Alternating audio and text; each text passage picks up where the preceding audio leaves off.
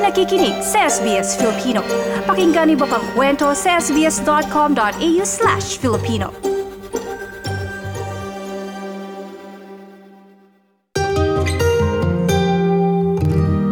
ad- admit talaga namin na hindi na kami magka-residency dito kasi sa aming edad. So, hindi na namin yun siniseryoso pa. So, ang amin lang na madala namin yung anak namin dito, makapag-aral siya, sila. Tapos at the same time, working ako until kailan ako kailan ako nila itatanggapin hanggang ilagay mo tatlong tatlong term ng ng for the 12 years. So sa 12 years na yan, yung anak ko PR na siguro yun, di ba? Yung panganay ko. Before reach sa 12 years na tatlong beses ka mag-renew ng 482. Yan ang plano namin. Yan, wala na talaga iba. Nasa 50 anyos na si Noel Andrino, isang maintenance fitter mula sa Melbourne na may hawak ng 482 visa.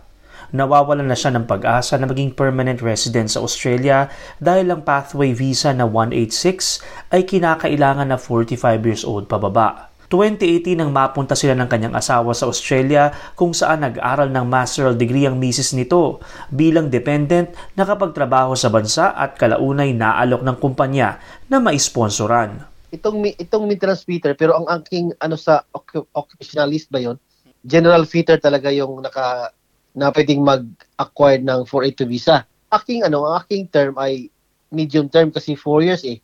Naawa sila sa akin dahil lang sabi ko, sabi ko nga lilipat ako kasi gusto ko maging permanent full-time ba, kumbaga. So gusto ko lang ma meron kaming seguridad sa paghahanap buhay kaya sinabi ko sa kanya na ganito ganito ang gusto ko. Eh pumayag naman sila na ganyan.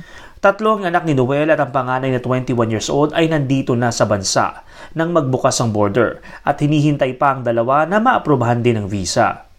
Iniisip na lamang niya na maging permanent ang mga anak dito dahil may mas magandang oportunidad para sa kanilang kinabukasan. Pero nabuhayan siya muli ng loob nang sinabi ng migration agent na kanilang kumpanya na may exemption sa age requirement sa Visa 186 na daan patungo sa permanent residency. 186 mayroon siyang 50 below pero may exemption. Sabi nung ano, sabi nung agent na ang exemption kung talaga yung company mo i ano nila magsulu- maggawa sila ng letter na kailangan namin ng ganito, kailangan namin siya kasi nga wala kaming mahanap na iba kasi shortage nga sa mga skill. Kaya gano'n nagka, nagkapag ano, parang gumaan na naman yung pakiramdam namin sa narinig namin na balita. Hindi pa malinaw ang exemption na ito at kung maaprobahan nga ba. Pero malaking bagay na ang pag-asa para kay Noel. Ang 482 visa o tinatawag na Temporary Skilled Shortage Visa ay pansamantalang visa kung saan maaaring mag-sponsor ang mga nararapat na skilled worker upang punuan ang posisyon na hindi mahanap sa Australia. Sa paliwanag ng Registered Migration Agent mula Tasmania na si Ginoong PJ Bernardo, ang 482 ay ang pumalit sa dating 457 visa. So yung 482, um, well, yan yung number, ano? Tapos sa tawag dyan yung temporary skill shortage visa. So itong 482 na to, uh, ni-replace niya yung 457. Uh, before before 482, napaka-prominent nung 457. So itong visa na to, itong uri ng visa na to, um, it allows employers to hire foreign workers para ma-fill up pa nila yung labor shortage. So mostly ito yung mga nasa medium to long term skill shortage, skill shortage list.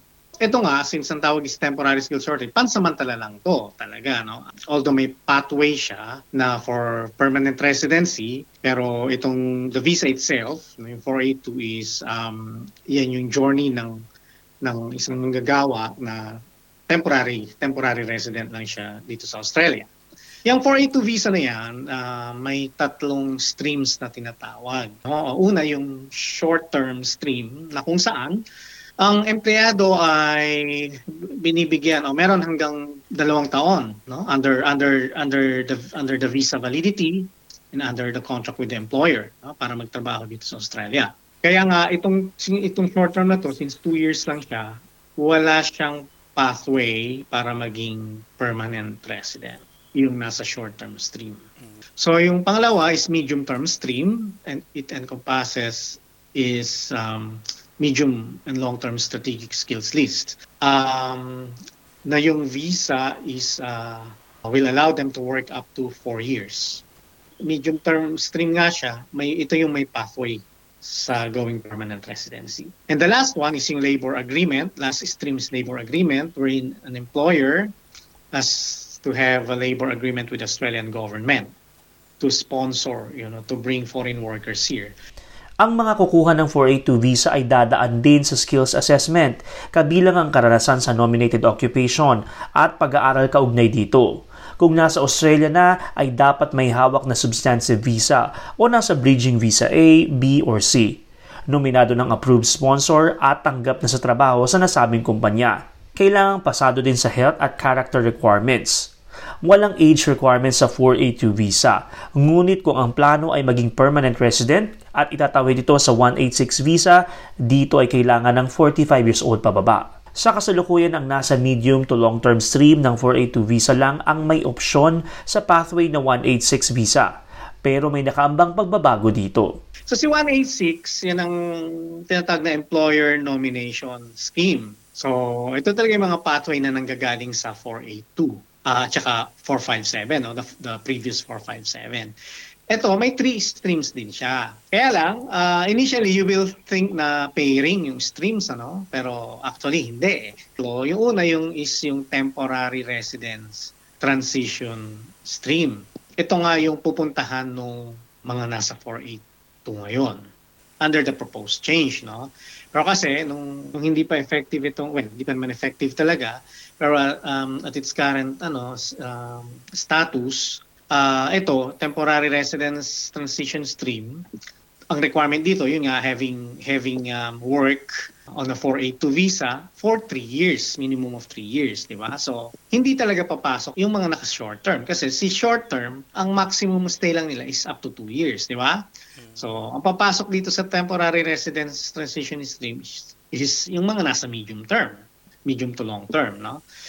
Tapos, the other stream on that uh, 186, yung yung direct entry na tinatawag natin, uh, halos halos pare-pareho naman siya no? 3 3 3 years din ano?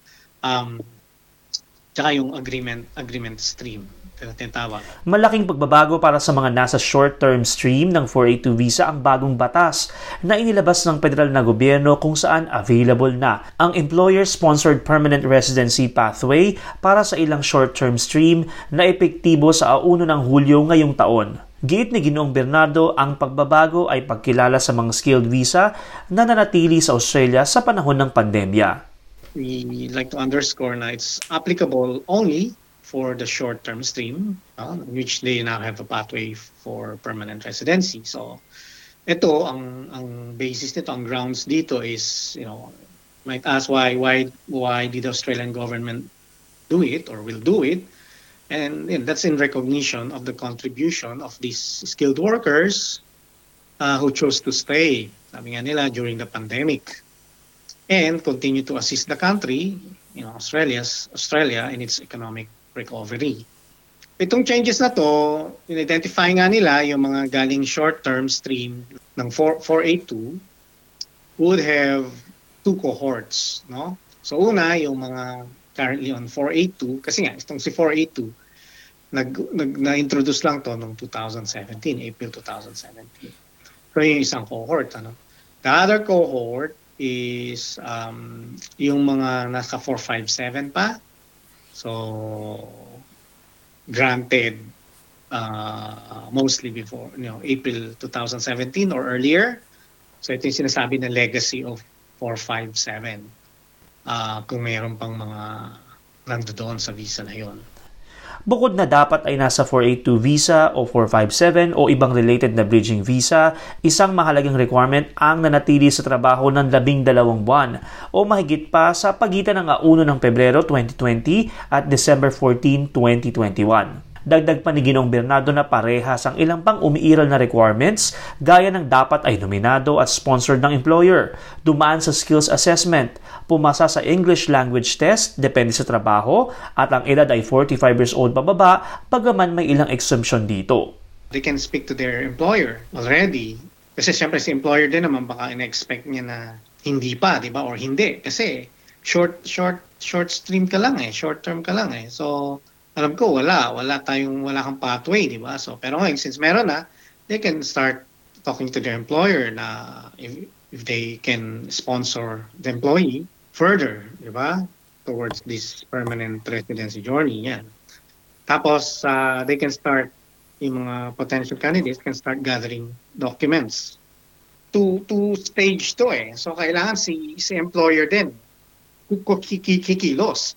Essentially, mag, magsasubmit din ng application sa employer uli. Ang pangkalahatang impormasyon at kalaman ay gabay lamang para sa mga dagdag na impormasyon at payo na naaayon sa iyong problema o sitwasyon. Kumonsulta sa isang abogado o registered migration agent sa Australia. Ako si TJ Korea para sa SBS Filipino.